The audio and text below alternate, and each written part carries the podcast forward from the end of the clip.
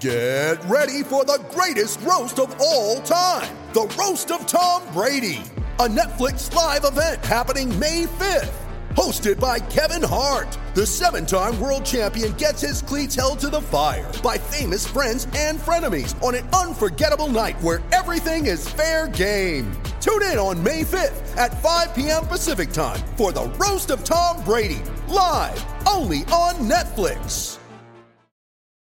You ready? Showtime.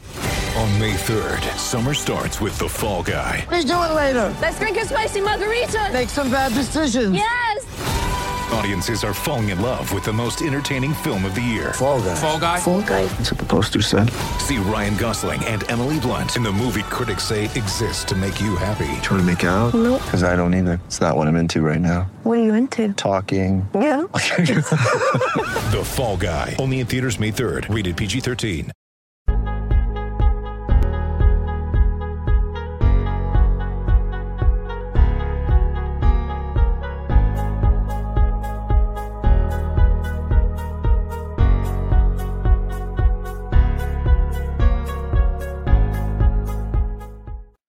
Happy Sunday, everybody. Welcome in to the Sunday Smash alongside the managing editor of warchant.com. He's Ira Schoffel. My name is Tom Lang. I'm sitting in this week for the Sunday Smash, and I think I picked a good one, Ira. There's a lot of stuff going on in the world of Nole sports. A lot of stuff. How you doing this evening?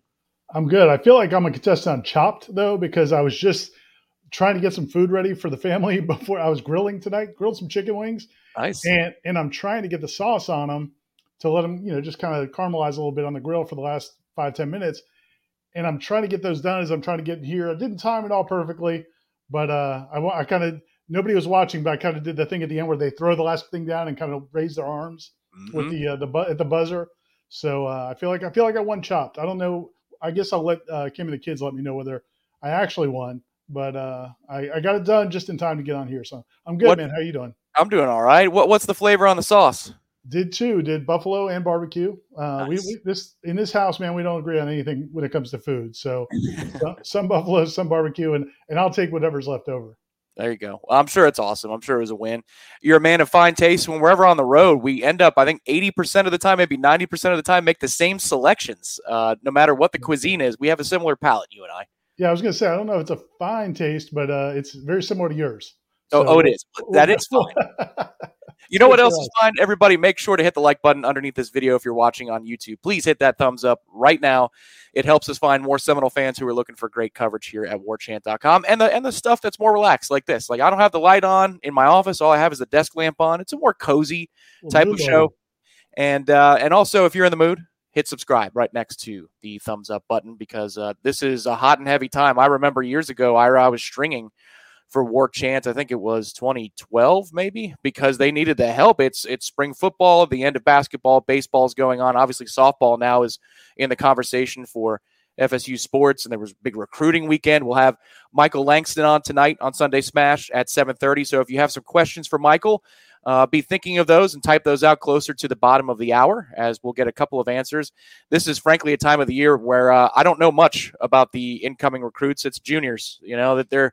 I'll know more by the fall. So uh, Michael will fill me in as much as he's going to fill all of you guys in. But if you can do that, hit the like button and subscribe button. We'd really appreciate it. Um, Ira, where would you like to lead off today? I mean, obviously football is is new this week, but there's so many good things happening. Obviously, basketball, uh, three in a row for them. Uh, the Diamond Sports took two or three each. But where would you like to start? I'll start with football, uh, Yeah, just because I just. I just I just posted the uh, my my three two one column and uh, already have some people taking shots about the Kool Aid being served up. Which man, it's fine. I'll take it. Look, I mean, Tom, you were out there. I don't know anybody that was out there that didn't feel encouraged by what we saw at that spring practice. Now we all know they're in shorts. They're not in full pads. We all know that there's a long time to go before the season. We all know this team is not going to be a national championship contender. But again, like we said at the tour duty, the the strides are evident. The improvement of the roster is evident, and there are some players, individual players, that I don't know that we knew we could expect or or be that excited about. And I and I think that was a little revelatory. And so uh, my my three two one column, kind of like Corey's observations, and probably I'm assuming like you and Jeff on the JCS tomorrow, we're pretty upbeat after that first day. Yeah, um, I think the four words I kept thinking of was "that's more like it." You know, they're they're not where they need to be, and and you have covered the team for a long time. You've seen a lot better rosters than this one. I started in 2010, and and I saw the rise of uh, Jimbo Fisher's recruiting and, and what that did to the roster. This ain't that. Nope. But it's a hell of a lot closer than it was two years ago. And uh, I did a thread today on warchant.com where I was just taking any questions that maybe any of the members had. And um, G. Villanole was asking about, you know, who do you think wins on the outside receivers in the slot? I said, I don't know. It's honest to goodness competition. It's heady times at Florida State right now in some segment groups, not all of them, but there have been so many years, Ira, so many camps where by default you know who the starters are going to be Right. because there's nobody else that's even close to capable of starting. There's a lot of reps up in the air this this spring camp and, and obviously leading into the fall. There there are jobs to be won and taken here. Yeah, and I, you know, I saw the Mike Norvell made a comment a few weeks ago. He was on a podcast or somebody's show, and uh, it wasn't one of the group availabilities here. And uh, he said he made the comment that this is going to be the most competitive spring. Uh, he's, I think he might have been on ACC Network, but anyway, he said it was going to be the most competitive spring since he's been here, and how he's looking forward to that. And I, I was kind of curious. And I asked him about it Friday, like how does that manifest?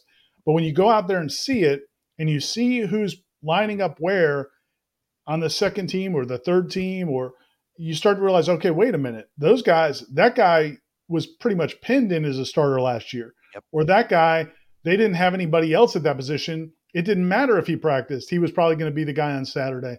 Well, now you have real competition, and, and, specifically, like you said, the wide receiver position. I mean, I think it's an open. I mean, it's completely wide open, and you know, I, I think uh, it's good for guys like. I mean, it's good for Pokey Wilson. I mean, Pokey Wilson uh, on the practice. He's been here for four or five years now. The practice we were at on Saturday, he had a couple of really nice catches. That that first one down the sideline was in, in I think it was in seven. It might have been a one on one or seven on seven. Beautiful catch, throw and catch, and then later, you know, he he drops one, and it's like that's the kind of stuff they've had to live through in the past. But if you've got wide open competition, you have real guys that maybe can beat you out. That can't happen anymore. You have to bring it every single day. So that's gonna be fun to watch. I just I'm looking forward to the spring just to see that. And and on the other side of the ball in the secondary, you've got guys who have been starters in the past who were on the third team defense uh, on Saturday. Now it's one day and they'll be moving all around here and there, um, but that tells you something that you know about the competition they have now. Yeah, um, there's a lot of times in these last few years where you go to spring practice or you know an open practice or whatever it is for whatever coaching staff the protocol was, and and you're excited because obviously anytime that you can get out to the practice fields and, and you can smell the smells and see the sights, football is is what we do. I mean that's the bread and butter of War Chant of this town of of this fan base, and then you get out there after a half an hour and you go, oh, oh, okay, well. I don't. I don't even know that I'm excited for this camp. I mean, this is what we're working with. Oh man, not this time. Not this time. Uh, this is a bigger team. There are more options at many positions. And uh, for me, what stood out to me the most, and, and I was talking with Jeff, it's a spoiler alert for the JCS tomorrow, but he agrees with Corey. Like what he saw from AJ Duffy. And if you haven't read that, Corey's observations, AJ Duffy was one of Jeff's biggest takeaways, if not the biggest takeaway. That wasn't necessarily the takeaway for me. It was kind of what you're describing, which is like when you see a lot of those seven on sevens or individual drills, and they did a lot of that yesterday there's win some, lose some. And it hmm. and it's not because somebody just stinks at a position, either receiver or defensive back. Guys are making plays. Guys are going and getting the football. There's a lot of physicality out there. It looks like a real football practice. I, I joked with you as we were walking back to our cars when Mike Norvell uh, was speaking at the press conference on Monday after North Carolina this year, and and he raved about Jordan Travis making his fourth read on a little drag route. And he's like, Yeah. "That's a real throw," and we were kind of all laughing about that to me that this looks more like a real practice so i'm excited to go out there and this week they'll be available monday wednesday and friday uh, at four o'clock is when the team's going to be out there. But yeah i mean ira this is you can have three four different dudes that you're excited about or, or that stood out every day and they could be all different in all different positions. I mean what, what stood out to you? I, I know you got it in your 321 but what stood out to you most? What's your takeaway from the first practice? Because for me it wasn't duffy. For the other two guys are you somewhere in the middle? Well, on uh, a couple, eh, yes, on all of it, really. But I mean, I think the the one thing I want to point out to what the point you were just making, and this is where I, you know, again, people are going to accuse us of, you know, the Kool Aid and all that, and tell us to pump the brakes. We're not saying that the top line guys are what the top line guys are at Georgia or Right. Clemson or Alabama or maybe even, um, you know, some maybe even NC State, maybe. But but in terms of overall depth of talent, Mhm. it's all much better than it has been, and it's all closer to that. And then now you have maybe a couple guys who can reach that. To your point about AJ Duffy, yeah, man, I, I raved about him in my three two one as well. I, you know, one of the things I had heard um, in November when when there were a couple names out there, Chubba Purdy had already announced he was leaving, and there were a couple names early in the transfer portal that people were talking about, including a five star kid from another school that was in the portal, and uh, FSU was pretty quick to let people know we're not going down that road right now.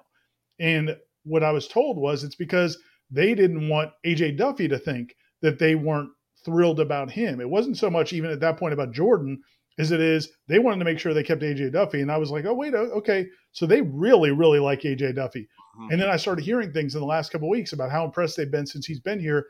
And at that practice, man, it's one practice. I know, and they're in shorts. I get it, but I was more encouraged by that than honestly anything I saw out of Chubba Purdy at any of the practices I went to. And that's not trying to run Chubba Purdy down.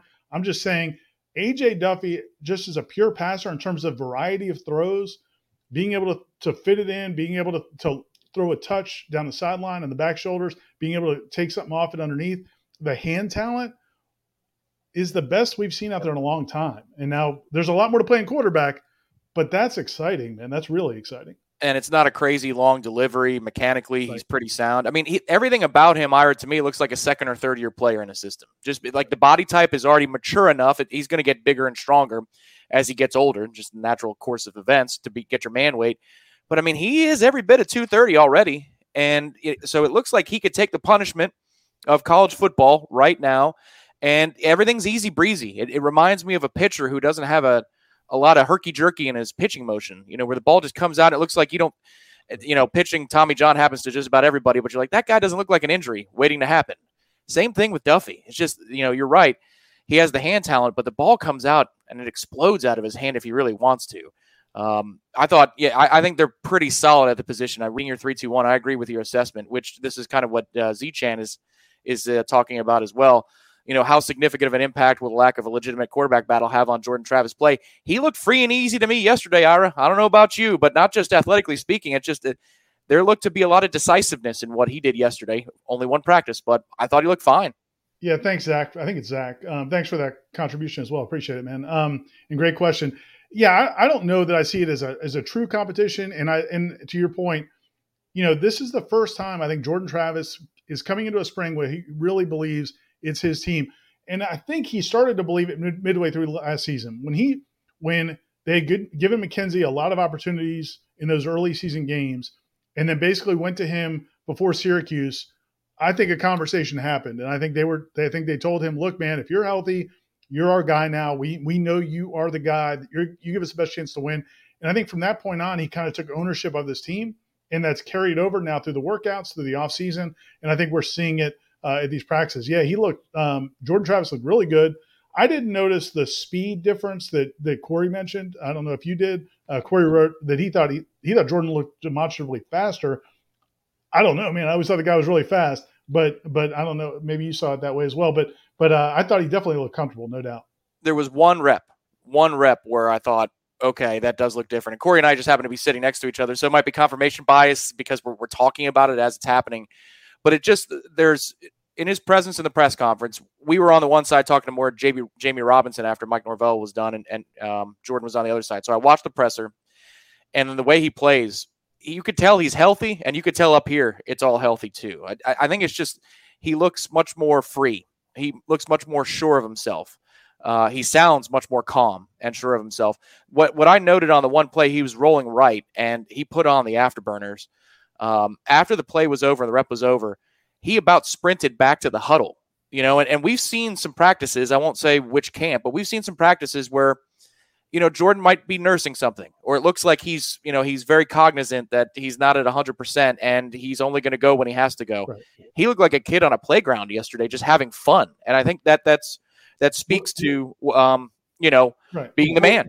We'll see. You know, it's day one, and and I thought Mike Norvell was right to point out, talking about the team in general, he liked the energy. But good grief. I mean, could there not be great energy on the first day of, of spring practice? So th- that was expected. And yeah, Jordan probably feels as good as he's felt in a while. Um, although he didn't look quite as springy at the tour of duty uh, session we went to, but he definitely did um, yesterday. And yeah, I think all that plays into it. But um, and I, you know, look, I, I think the thing with Duffy is he's he and Tate Rodemaker. I thought Tate Rodemaker looked good as well.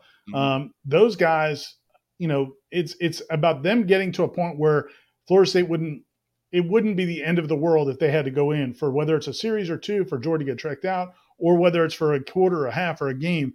Um, so I don't think they need to be focused on trying to beat Jordan Travis out. They just need to focus on being game ready because if they can, that'll be a big uh, benefit for FSU in the fall. Yeah, uh, I can also say too that um, just looking at the running back room, and you wrote this in your three two one. I agreed.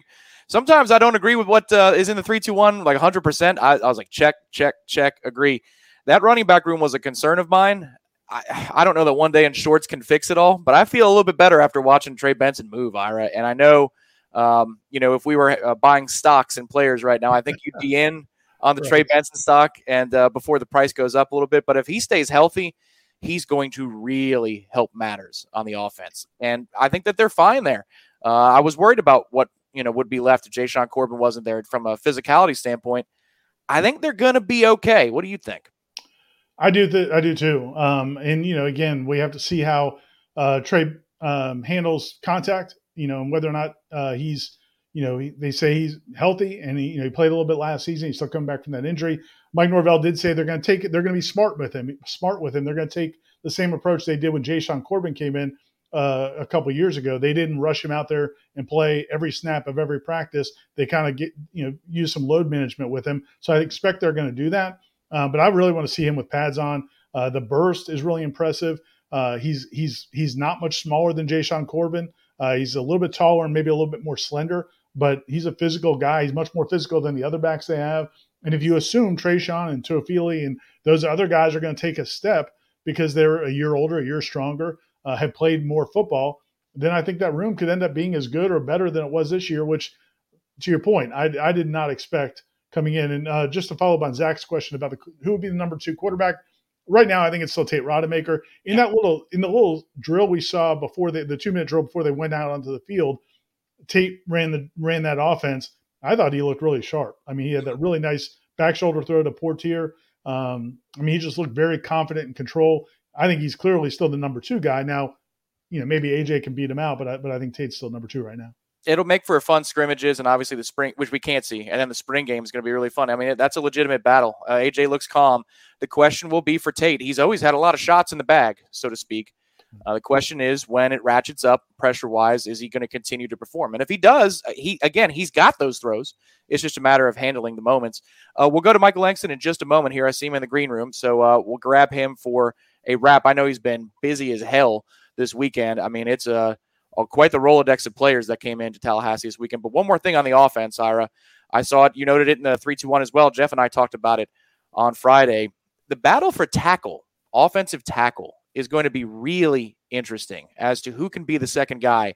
Mike said it in his press conference, so we're not giving anything away about what we see in practice. The versatility of Darius Washington is something that Mike Norvell hit on a bunch. So did Alex Atkins in the one-on-one interview. It, it's clear if they can find a second tackle, be it uh, in this camp, fall camp, in the transfer portal market, whatever it is, they want Darius to play inside. But somebody's got to step up and earn that job. That's going to be a fun thing to monitor this camp and then uh, into the fall. Yeah, I mean, I really think it's going to be it's going to be a perfect scenario as a coach. Is you're trying to find the best five guys, not just the five guys you're stuck with. And really, for the last I don't know how many years, man, they there have been a lot of games, more games than not, probably 90% of the games over the last four or five years. Florida State's offensive line coach and offensive coordinator have had to play guys on the offensive line that either weren't healthy, weren't ready, or weren't good enough to play the position. And right now, you know, you've got a great battle at center, two completely different guys. You got Maurice Smith with his quickness and, and uh, Kayden Lyles with his size and strength. We assume Kayden Lyles is probably going to win that out. He's got a 50 pound edge on my guy Maurice. but uh, so you've got a battle there. Um, at the tackle positions, you know, we think Robert Scott's going to start at, at probably at right tackle. It seems like he's going to start one of the tackle positions. That seems because you can't really move Robert Scott probably to guard, but you could move Darius to guard if you want to. He's even played center. He, as Alex Atkins said, he could play any five position. So the question becomes, if Darius is so much better at tackle, then do you have a good enough guard, whether it's Thomas Shrader or Bryson Estes or something like that to play guard with Dillan Gibbons, or if somebody's as good or close to as good as Darius Washington, and Darius is better than one of those guards, Yep. do you play that guy, whether it's Bless Harris or or Lloyd Willis at, at tackle, and then move Darius Washington guard? So that's going to be uh, a lot of fun to watch. I mean, I'm really uh, eager to see how that plays out. I don't know that Darius Washington. Um, he may end up winning the job. It's funny. Remember last year they tried to move him from left tackle to right tackle. Yep. Then they ended up moving him back to left tackle, and mm-hmm. now, now they want to maybe look him at look at him at guard, and he may still end up being their best left tackle. So you know we'll see how it plays out, but but they at least have options. Yeah, I think it's one of those things where they're going to give every opportunity to some of the other tackles to win the job. They know what they have with Darius, so every opportunity will be given. Dillan Gibbons is in better shape, uh, clearly working with Josh Storms, not just coming in last second in the fall before football season with whatever injuries too he might have had leading into the season. Uh, he looks great. And then Kayden Lyles is crazy, man. He's like a tree stump with attitude. That dude is crazy big. The offensive line could be a strength. I'm not saying it yet. Uh, that they got to earn it. Somebody else has to step up and, and allow. if they, stay, if they stay if they stay healthy, I think they're going to be a strength. But you know, there's a couple guys, man. If you lose a couple guys, Yep. it it it still changes everything. Yeah, they're not that deep yet. All right, it's time to bring in our guest this evening. He has been working his butt off with our own Austin Cox as well down there at Doak Campbell Stadium, the senior recruiting analyst at warchant.com. He's been doing this for eons. Michael Langston, welcome to Sunday Smash. How's it going tonight? Thanks, guys. Glad to be here. Uh, uh, busy weekend, certainly. Uh, a lot of stuff going on uh, as far as recruits. Uh, probably around 55 or so, and you know, new ones coming in on Sunday. So you know, add all together, it's probably around 60. So uh, really good weekend. A lot of elite talent on on on campus, as people have seen with a lot of the articles. Uh, you know, and, and a very positive weekend. Um, you know, for FSU, it's certainly in recruiting. Uh, got one commitment, and I think there's probably like between three to four guys that have given some indication that they're coming. So I think they're probably going to end up in class. So I think it's I think it was a very productive weekend for them. Well, Michael, there's going to be a. Uh, oh, sorry, Ira. Would you like No, to you ask a go. question? You, you go. Um, there's going to be a full recruiting chat later in the week right here at War Chant TV. If you have not subscribed to our channel, do so. You'll be alerted ahead of time when we schedule this with Michael. This is a, uh, a shorter visit, but still plenty of time. Uh, Michael, what's interesting to me is I, I know it's not the same as securing commitments, you know, and uh, we've got uh, a message from Joel Davis. We'll get to that in just a moment. Uh, thank you, Joel. Um, it's not the same as securing commitments but it, it's not nothing if you can get elite talent on campus when you're coming off of a five and seven season. How do they do that? How does Coach Norvell's staff secure all of these visits from really good players to check out Tallahassee? Well, first of all, if you don't get them on campus, you have no shot. You know, and Yep. so that, the first step is getting them on campus. You know, a lot of five stars, a lot of rivals 100 guys. I think I think the big thing with FSU is is what they do is is relationships. I think it's big, you know, to have guys in their support staff like Ryan Bartow and Kenyatta Watson who put together this list uh, of guys to get them on campus. That's kind of their main thing is to bring these guys in, let the coaches you know do their magic uh, once they get in there. But I think really it's based on relationships, and then I think a lot of these kids are are are really sold on on the vision of where they're going, the excitement of of, of where it's going. I think obviously the Miami game helped signify that and help kind of solidify that once kids saw kind of okay, this is where this team can go and and they're still lacking talent and look at what this coaching staff's doing. So I think it's a lot on on flashes of what they've done, but also uh, everything they do is relationship based. If you um you know all the you know a lot of the recruits I talked to throughout the weekend, you know that was a big thing um, that they're doing stuff that nobody, no other staff does around the country. And I'm talking about staffs that are Alabama, Georgia, Auburn, Florida, Miami, even even all these places that FSU is doing something relationship wise that these other places aren't doing. Um, you know, for instance, like uh, the greeting outside. I mean, where your head coach is outside. Usually, you have to wait until you go upstairs and then you get to meet the coach. Uh, Norvell is very proactive. He's on there. He's out there. And then two, just uh, you know, I think uh, Vic Burley, uh, a Rivals 100 defensive tackle, you know, said this really good. Where he said FSU wet, lets you see the things that you want to visit. You know, they give you an opportunity to say, "Hey, tell us what you want to see." and, and and we can highlight whatever you want to see. So they listen to the recruits, they listen to what's important to them, and not just have a scheduled plan to what you're doing.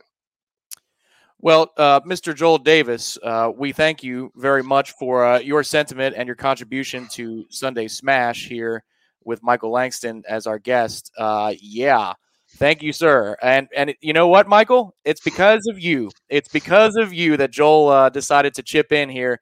Uh, what what can you say about going out to Panama City real quick? And you know, do you remember meeting Joel? Did you get a chance to talk to him? Because certainly everybody has our respect here, but Joel deserves a little bit extra right now.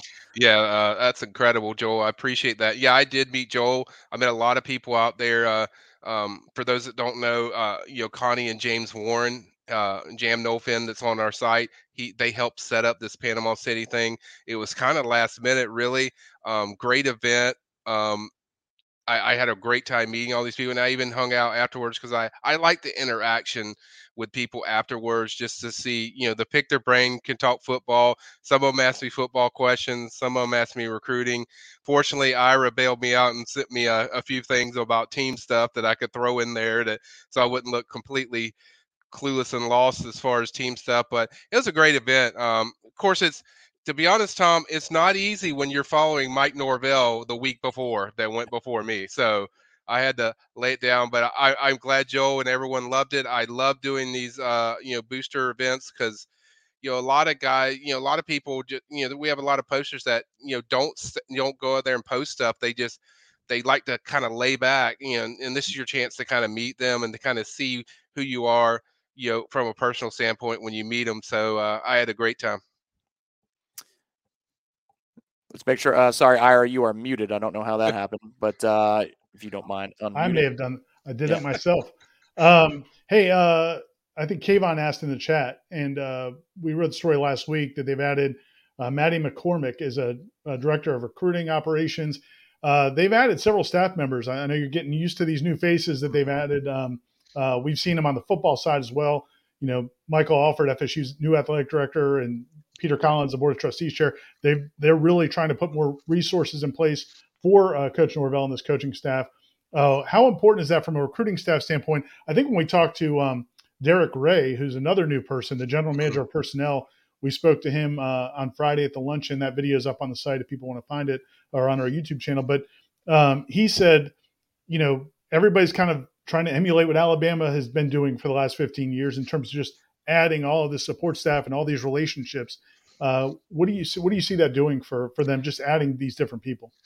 Well, I think it's a big deal because of with FSU, nobody sells relationships the way they do, and when you have more personal pull people out there, I saw Maddie a lot when I was out there uh, over the weekend. She was helping with hosting um, very nice lady. I know she's going to do a great job. Um, she help. She's mainly going to help charity out as far as kind of setting up the activities and, and, and getting a second hand in there is always a big deal. Ira um, certainly make an impact because they already do good with relationships, but the organization is a big thing that that Mike Norvell is is really big on. So you getting somebody that can help charity set up the the recruiting events, what they're going to do throughout the visits, whether it's an unofficial visit or later in the season official visits. I think it's a big deal, and and just their commitment to recruiting to show like, hey, we're serious about this. They showed how serious they were when they hired Ryan Bartow, Kenyatta Watson, and and then later Darrick Yray, and and then certainly uh you know their new AD with Michael Alford, who's really you know done a great job.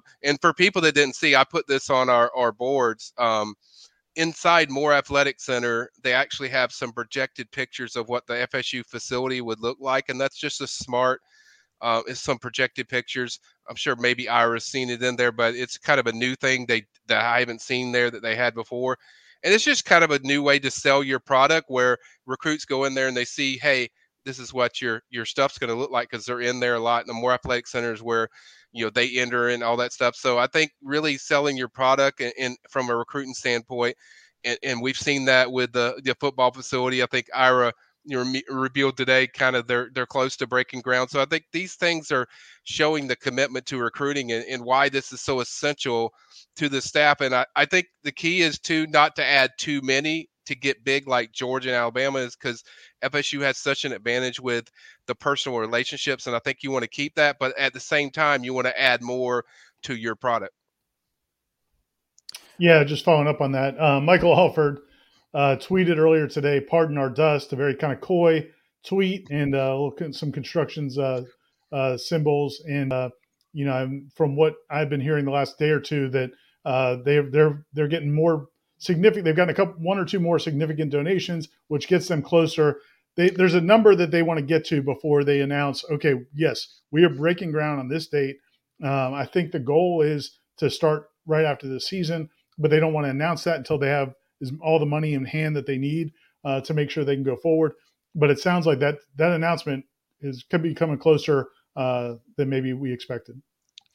So, Michael, uh, a question just on timelines. Obviously, okay. um, you know, stuff continued today with recruits. Uh, yesterday mm-hmm. was a big one. You saw recruits all over the practice field. They got to take that in. They had the option to go to the basketball game. I know other activities were planned for them. Uh, but does you know the recruiting weekend go late into tonight? Is everything wrapped up at this point? What's the timeline like for uh, for the staff and, and the kids that got on campus?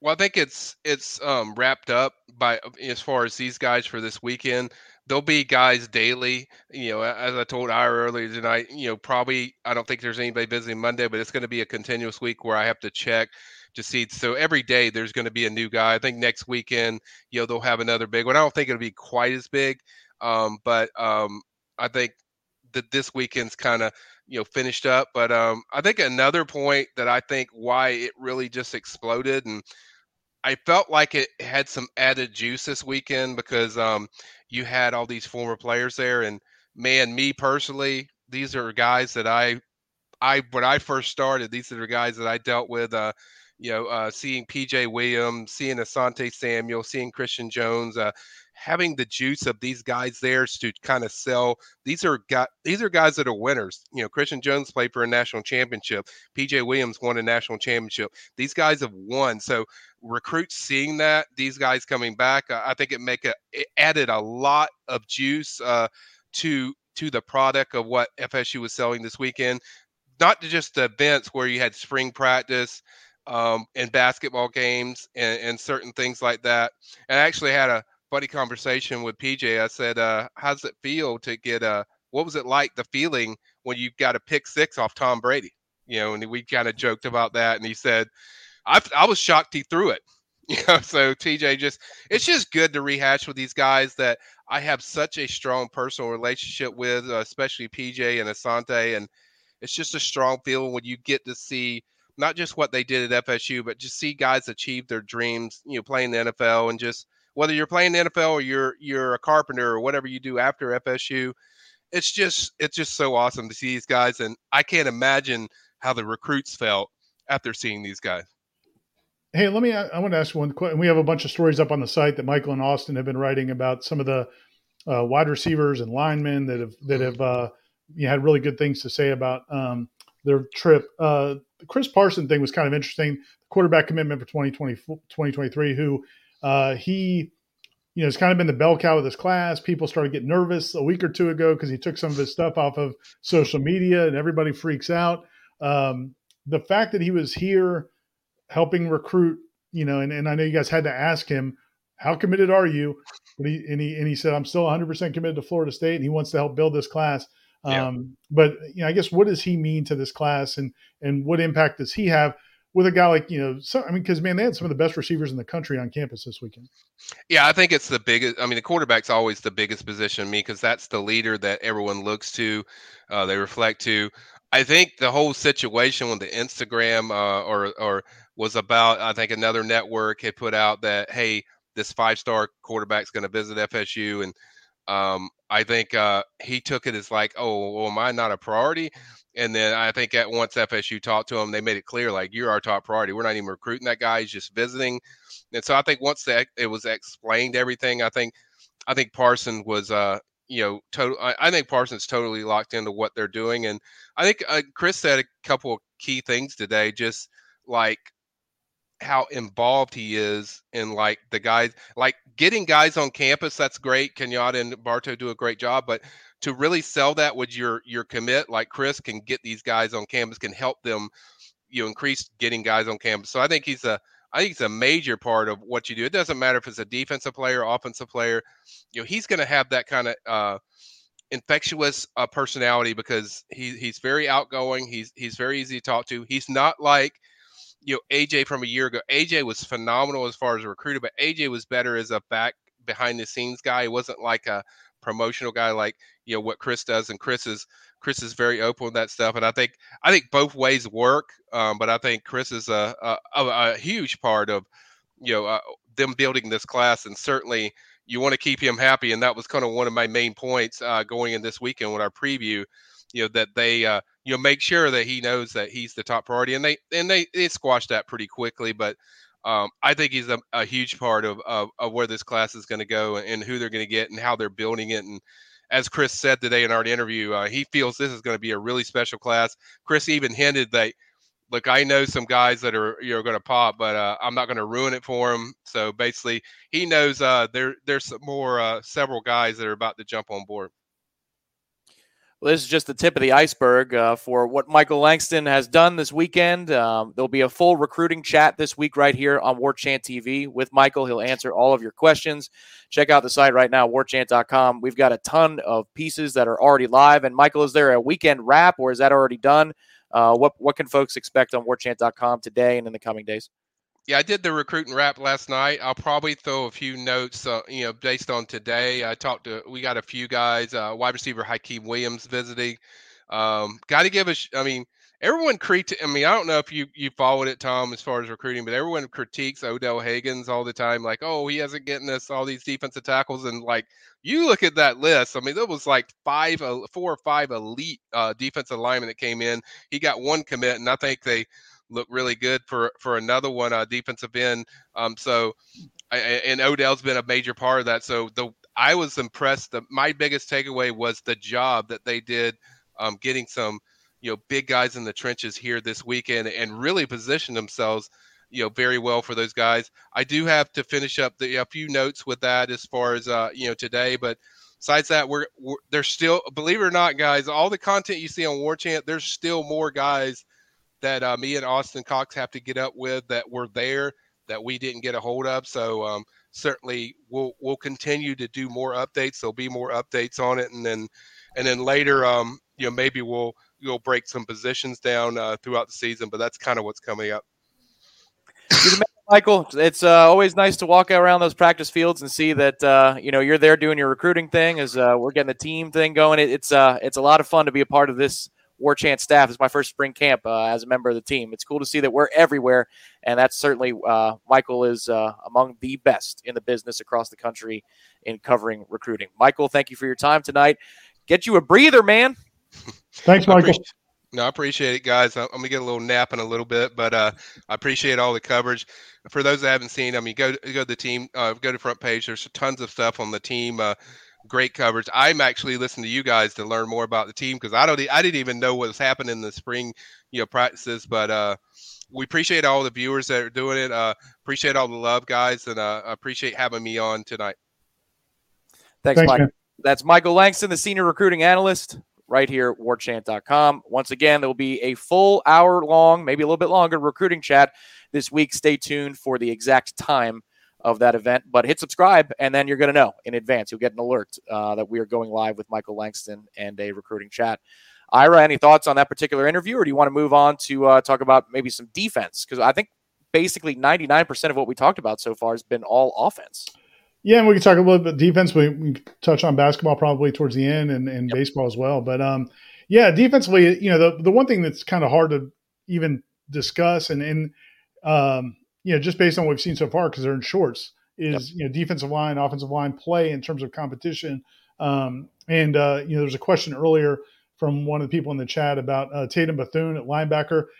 Again, it's hard to see. There, it's not like they can really do inside drill or some of those kinds of things in shorts uh, without pads. But uh, there was at least one play where he really caught my eye. if you were watching as well, but there was a screen pass where man he was on it in a in an instant. I mean, you could tell the instincts what you expect from a guy that had, that had 108 tackles last season at his former school is he's probably going to be a guy that's got some really good instincts.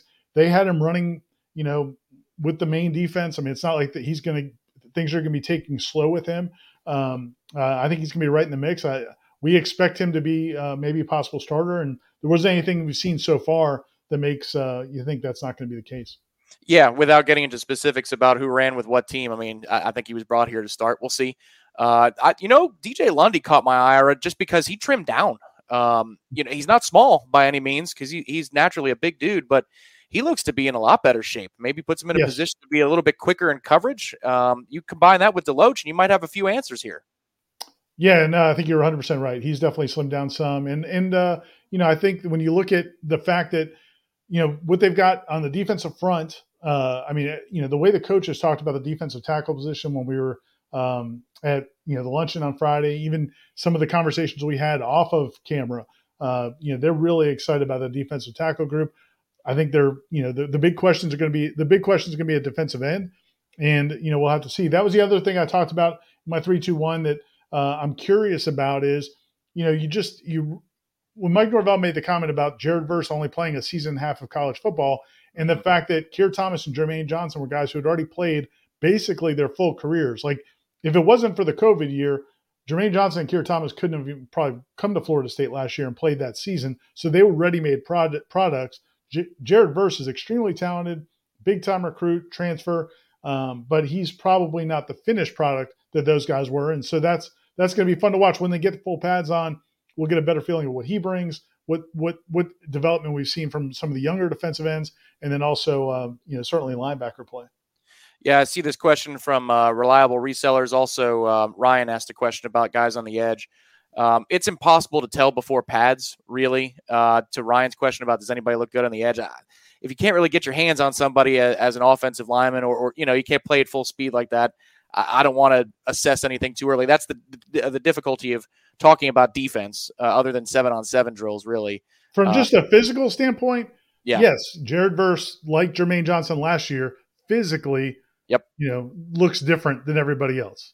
But, Yeah. but we haven't been able to see him in action really. Yeah. Agreed. Yeah, he, he looks like he fits uh, in upper level Power Five football just from a size standpoint. I think Bethune does too. He looks the part of a of a good inside linebacker. Um, you know, if you're running a three four, for example, which is not something Florida State's going to run, I don't think at least. But uh, those inside two linebackers, Bethune looks the part. He's sturdy. He's built sturdy. So uh, I think he looks good. And then Azareye'h Thomas is is somebody uh, that I mean, I just he's so fluid um, in in Yes. his movements. I don't Sam know. McCall was too. I thought Sam McCall looked really athletic. there's a different class of defensive back here in terms of size and range. It's just a question of you know acclimating to the scheme and and getting up to speed uh, with the playbook. Greedy Vance even looks good enough. I mean, he's he's not a big guy, he's not a tall guy, but he's he's stout enough. And one thing that Marcus Woodson told me on Friday at the luncheon was.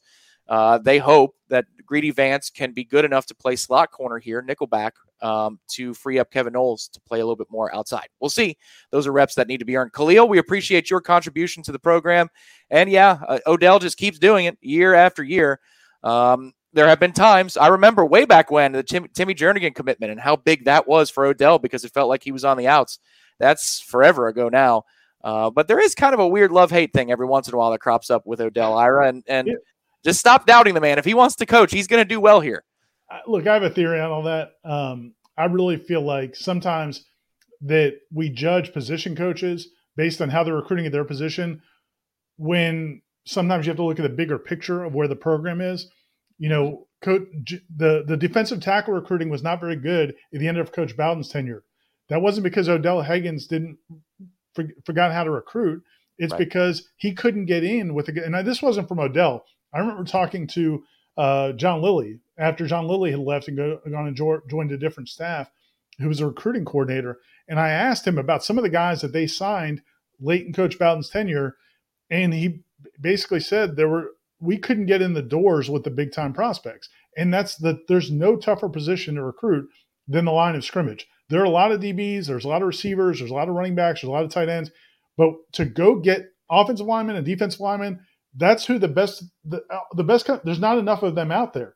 So to get quality players at those positions, you have to be a quality program. When Odell, people were mad about Odell's recruiting towards the end of that tenure when they signed, you know, some of Bud Thackers and Kendrick Stewart and some of those guys. The program was on a downturn.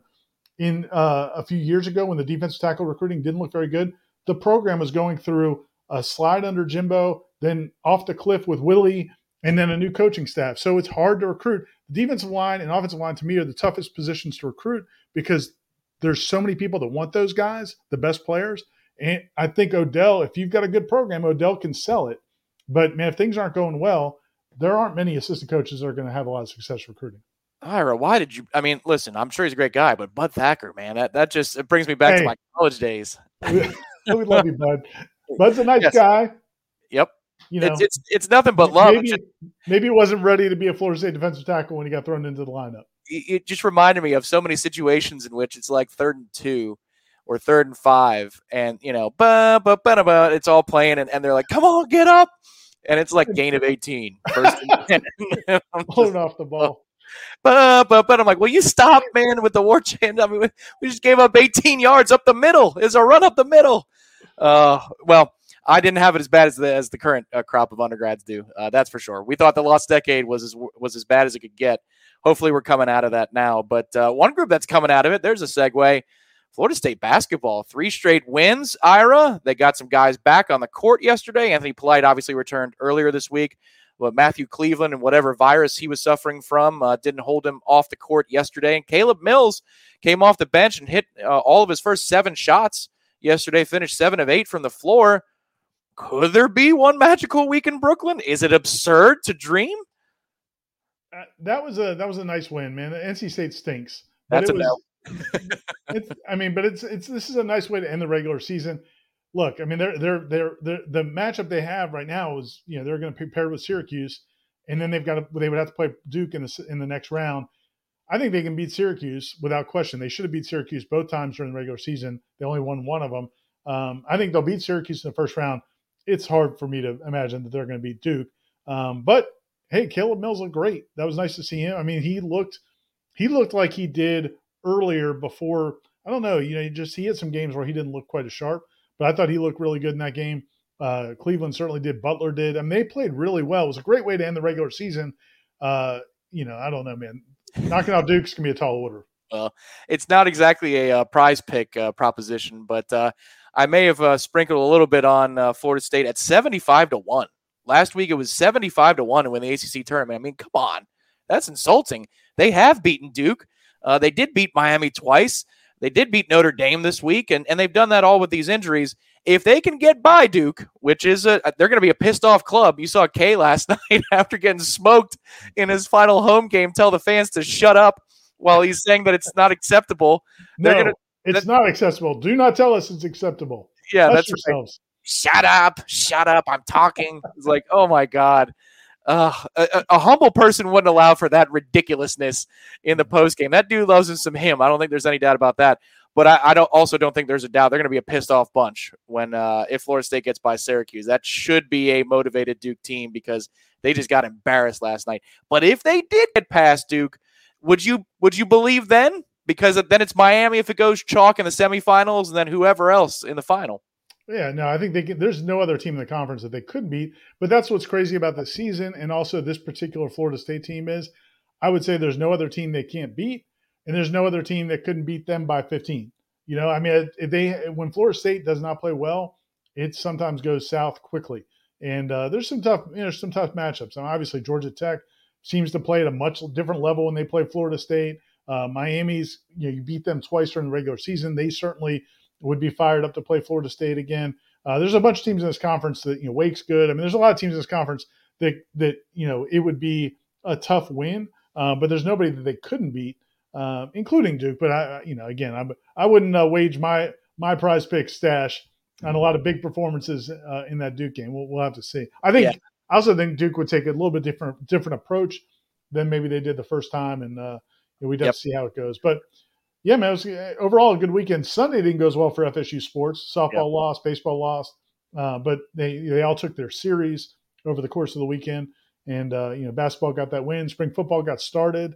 Uh, so overall, it was a fun weekend. It was Friday night. I had a really good time. Uh, a friend of mine, shout out to Spencer, uh, gave my wife and I tickets behind home plate for softball. Hey, oh, I was going to say we don't have to tell tell us where you were for baseball because you guys were on baseball more than Mike Martin Jr. You guys were on TV every time I look. There's Tom and Jamie and some guy with a a floaty. Yeah, yeah, that's uh, that's Rob, the owner of Metro Deli in downtown Tally. He was uh, everybody gets assigned the duck from the animals. Like if, that's your game to, to have the duck if there are bases loaded. Um, I wasn't there until the ninth inning.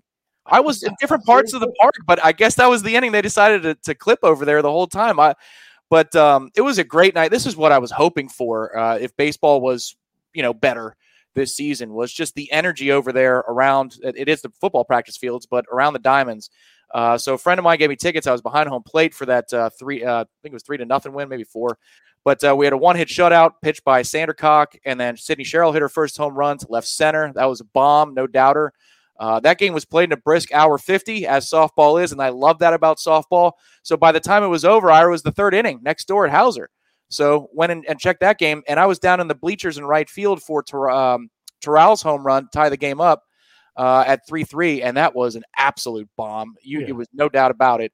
And then I was up there, as you saw, uh, there was visual evidence to confirm, but uh, I was up there for uh, the walk off. The, the, best, the best part of your softball experience is you. So you actually had tickets, right?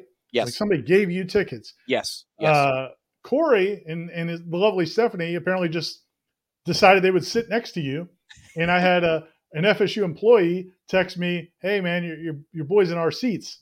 And uh, so, uh, and so he had to, uh, and so she went over to him and told him those seats were reserved for Ira Schoffel, uh, which was uh, I appreciated. so it was it was just Corey who snuck in for that. Um, the seats were empty through the first few innings. I think he was scoping it. I didn't know he was going to be there. Um, and then next thing you know, is like, hey, I'm, he was walking down the stairs. Uh, the seats were at least empty for several innings, but we yeah, we, yeah, were, yeah. we were not degenerates, Ira. We had tickets. We were we were given tickets, and uh, I man, I, I've watched a bunch of games from the parking garage across the street, but I've never been in the grandstands for a softball game. Uh, it's fun, man. It's a good experience the sound of Michaela Edenfield, even though she didn't have a, a, big hit in this game, there were a couple of foul outs. The sound of the bat hitting the ball, oh my God, it's different. I mean, it's it's thunderous. Um, if you're up here in Tallahassee and you've got a choice between several sporting events, go watch that softball team and go see Edenfield hit. It's something you need to do before she leaves here. It's uh, it's fun to see. I'm going to respond to loading here because he's trolling us, and I just feel like I need to. I feel like every I don't know three or four weeks, I feel like I need to give this speech equating Willie Taggart and his record versus Mike Norvell and his record is ridiculous. Mike, Willie Taggart inherited a program that had been winning 10 games a season for several years until Jimbo's last year. And he made a bunch of mistakes and it got worse. The program got worse during his tenure. Mike Norvell inherited the mess that was left behind by Jimbo and by Willie, and then had a COVID year on top of it. So we'll see how he does. But to equate his two years versus Willie's two years is not apples to apples. It's not fair. So I'll respond because you want me to respond.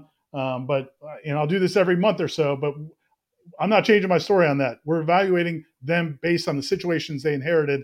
And Mike Norvell's situation was completely different, thanks in large part or in large part of blame to Willie Taggart's two year tenure yeah, there was sorry, some special. Sorry, there was some special. No, that's fine. There's some special things that happen behind the scenes. Um, that uh, at some point, I mean, we could do a best of top ten. What you're not serious type stories. You're like, oh my god, that happened. Um, you haven't heard anything like that from Norvell yet, but we'll see. I mean, if they blow it this year and they and they win seven, we'll be there. We'll tell you yeah. about it. Oh yeah, this season's a disaster, or, or if the quarterback yeah. situation doesn't go well, or you know they've they've made some decisions that could backfire, and if they do, we'll handle it accordingly.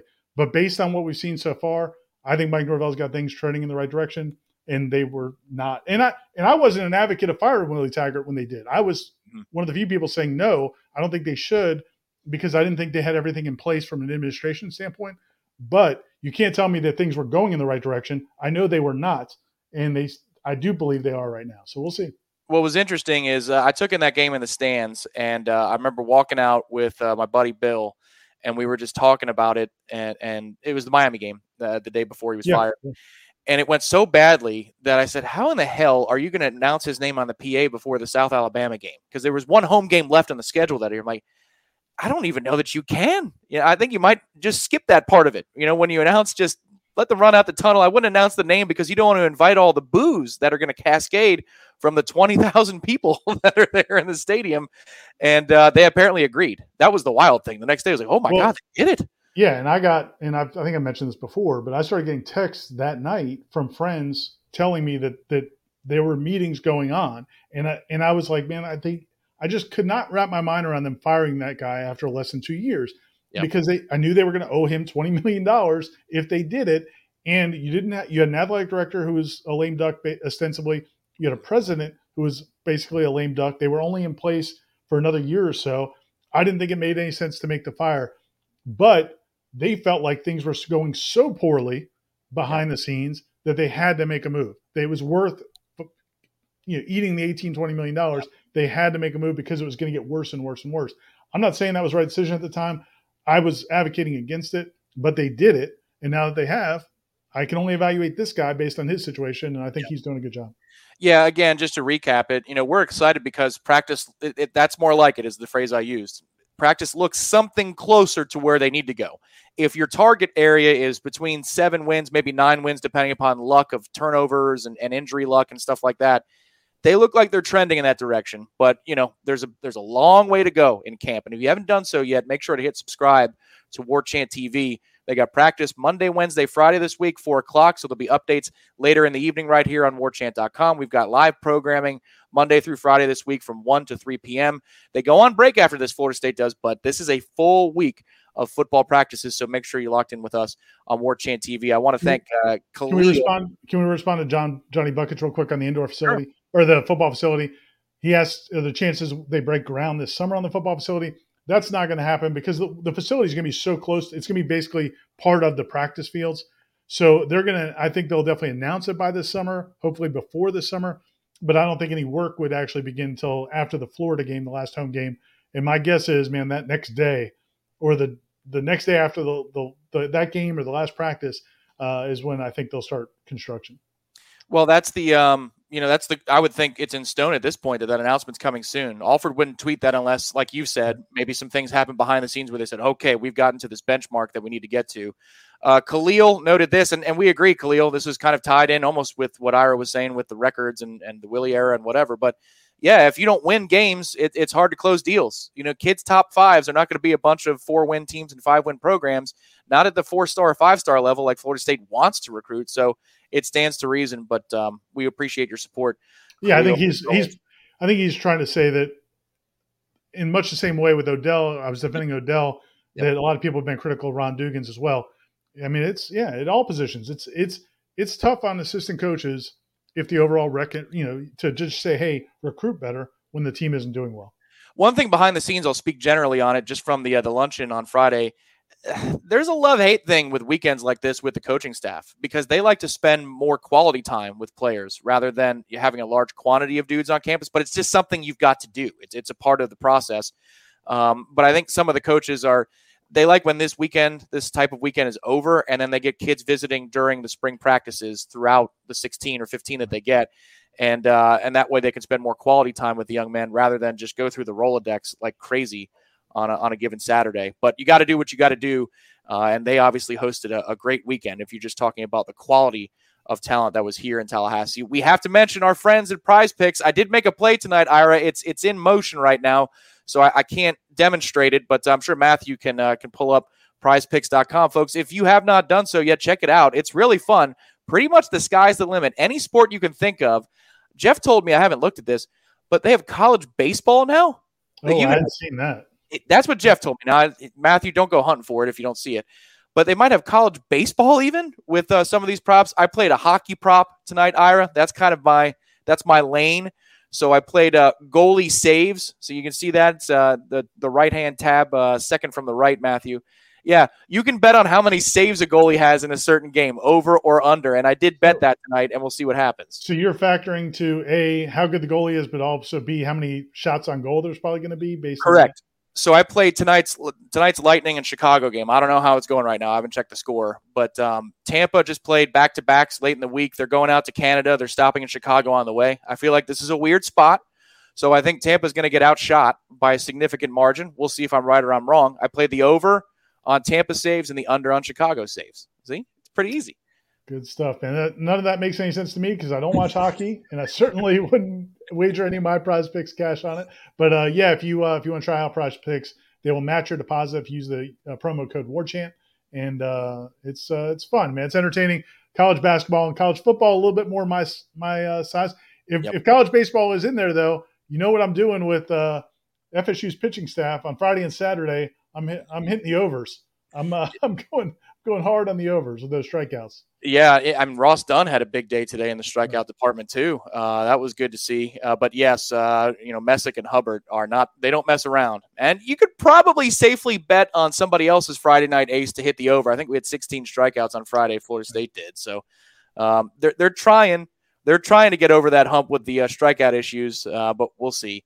Uh, any final thoughts, Ira? Anything that you want to promote before we leave for this week? Yeah, no, just uh, we've got a lot more. Uh, I think uh, Corey's writing something about Alex Atkins, kind of the adjustment for him uh, going from offensive line coach to offensive line coach slash offensive coordinator.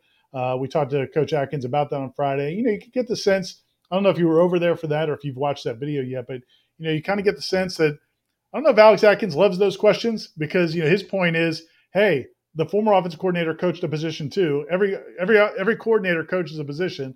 Uh, I'll be fine. Um, but uh, yeah, no. But anyway, he talked some of the mechanics of that, how that's going to work, and uh, the transition. And Mike Norvell talked about it as well. Corey's writing about that. And then, uh, as Michael said, I mean, I've got once we get done with this, Tom, I'm going to go eat that food I made, and then uh, I'm going to go uh, uh, edit a couple of more recruiting stories. Michael and Austin are cranking out the recruiting stories. Plenty of uh, coverage more from the weekend that uh, that was in recruiting. What is the over under on the amount of wings left for you to consume tonight? What would Prize Picks set the number at? Uh, I'm going to say they left me about 12 is what I'm going to guess. Okay. So we didn't go crazy. It wasn't a huge supply. Um, Mhm. And uh, so and only two of my kids will eat them along with my wife. So I'm going to say they left about 12 and uh, I'll be happy. I'll be happy. Uh, be happy if I get close to that. All right, the over under is 11 and a half. We'll, we'll uh, keep tabs on it, everybody. Uh, thanks to all of you who participated in the chat tonight, right here on War Chant TV. Remember, we'll be live tomorrow, 1 o'clock, with the Jeff Cameron Show right here on War Chant TV. Subscribe to the channel. In case you forget, we'll alert you. And then also, every time you come to your homepage, you'll see content from War Chant TV. For uh, Ira Schoffel, our thanks to Michael Langston for stopping in tonight as well. Matthew Hutchison, who is working the uh, the board for us, he's directing the proceedings. I didn't forget this time, Matthew. Thank you so much. Appreciate it. And uh, Joel Davis and the crew. And Oh, yeah, Joel. Joel and PCB, sir, anytime. Anytime. I'd like to shake your hand if you make it out for the spring game or obviously uh, out in the fall as well. Uh, thank you to everybody for contributing. There it is. My goodness. Khalil, uh, Zach, all you guys. Thanks, everybody. Hope you have a great night, and we'll talk to you soon on War Chant TV.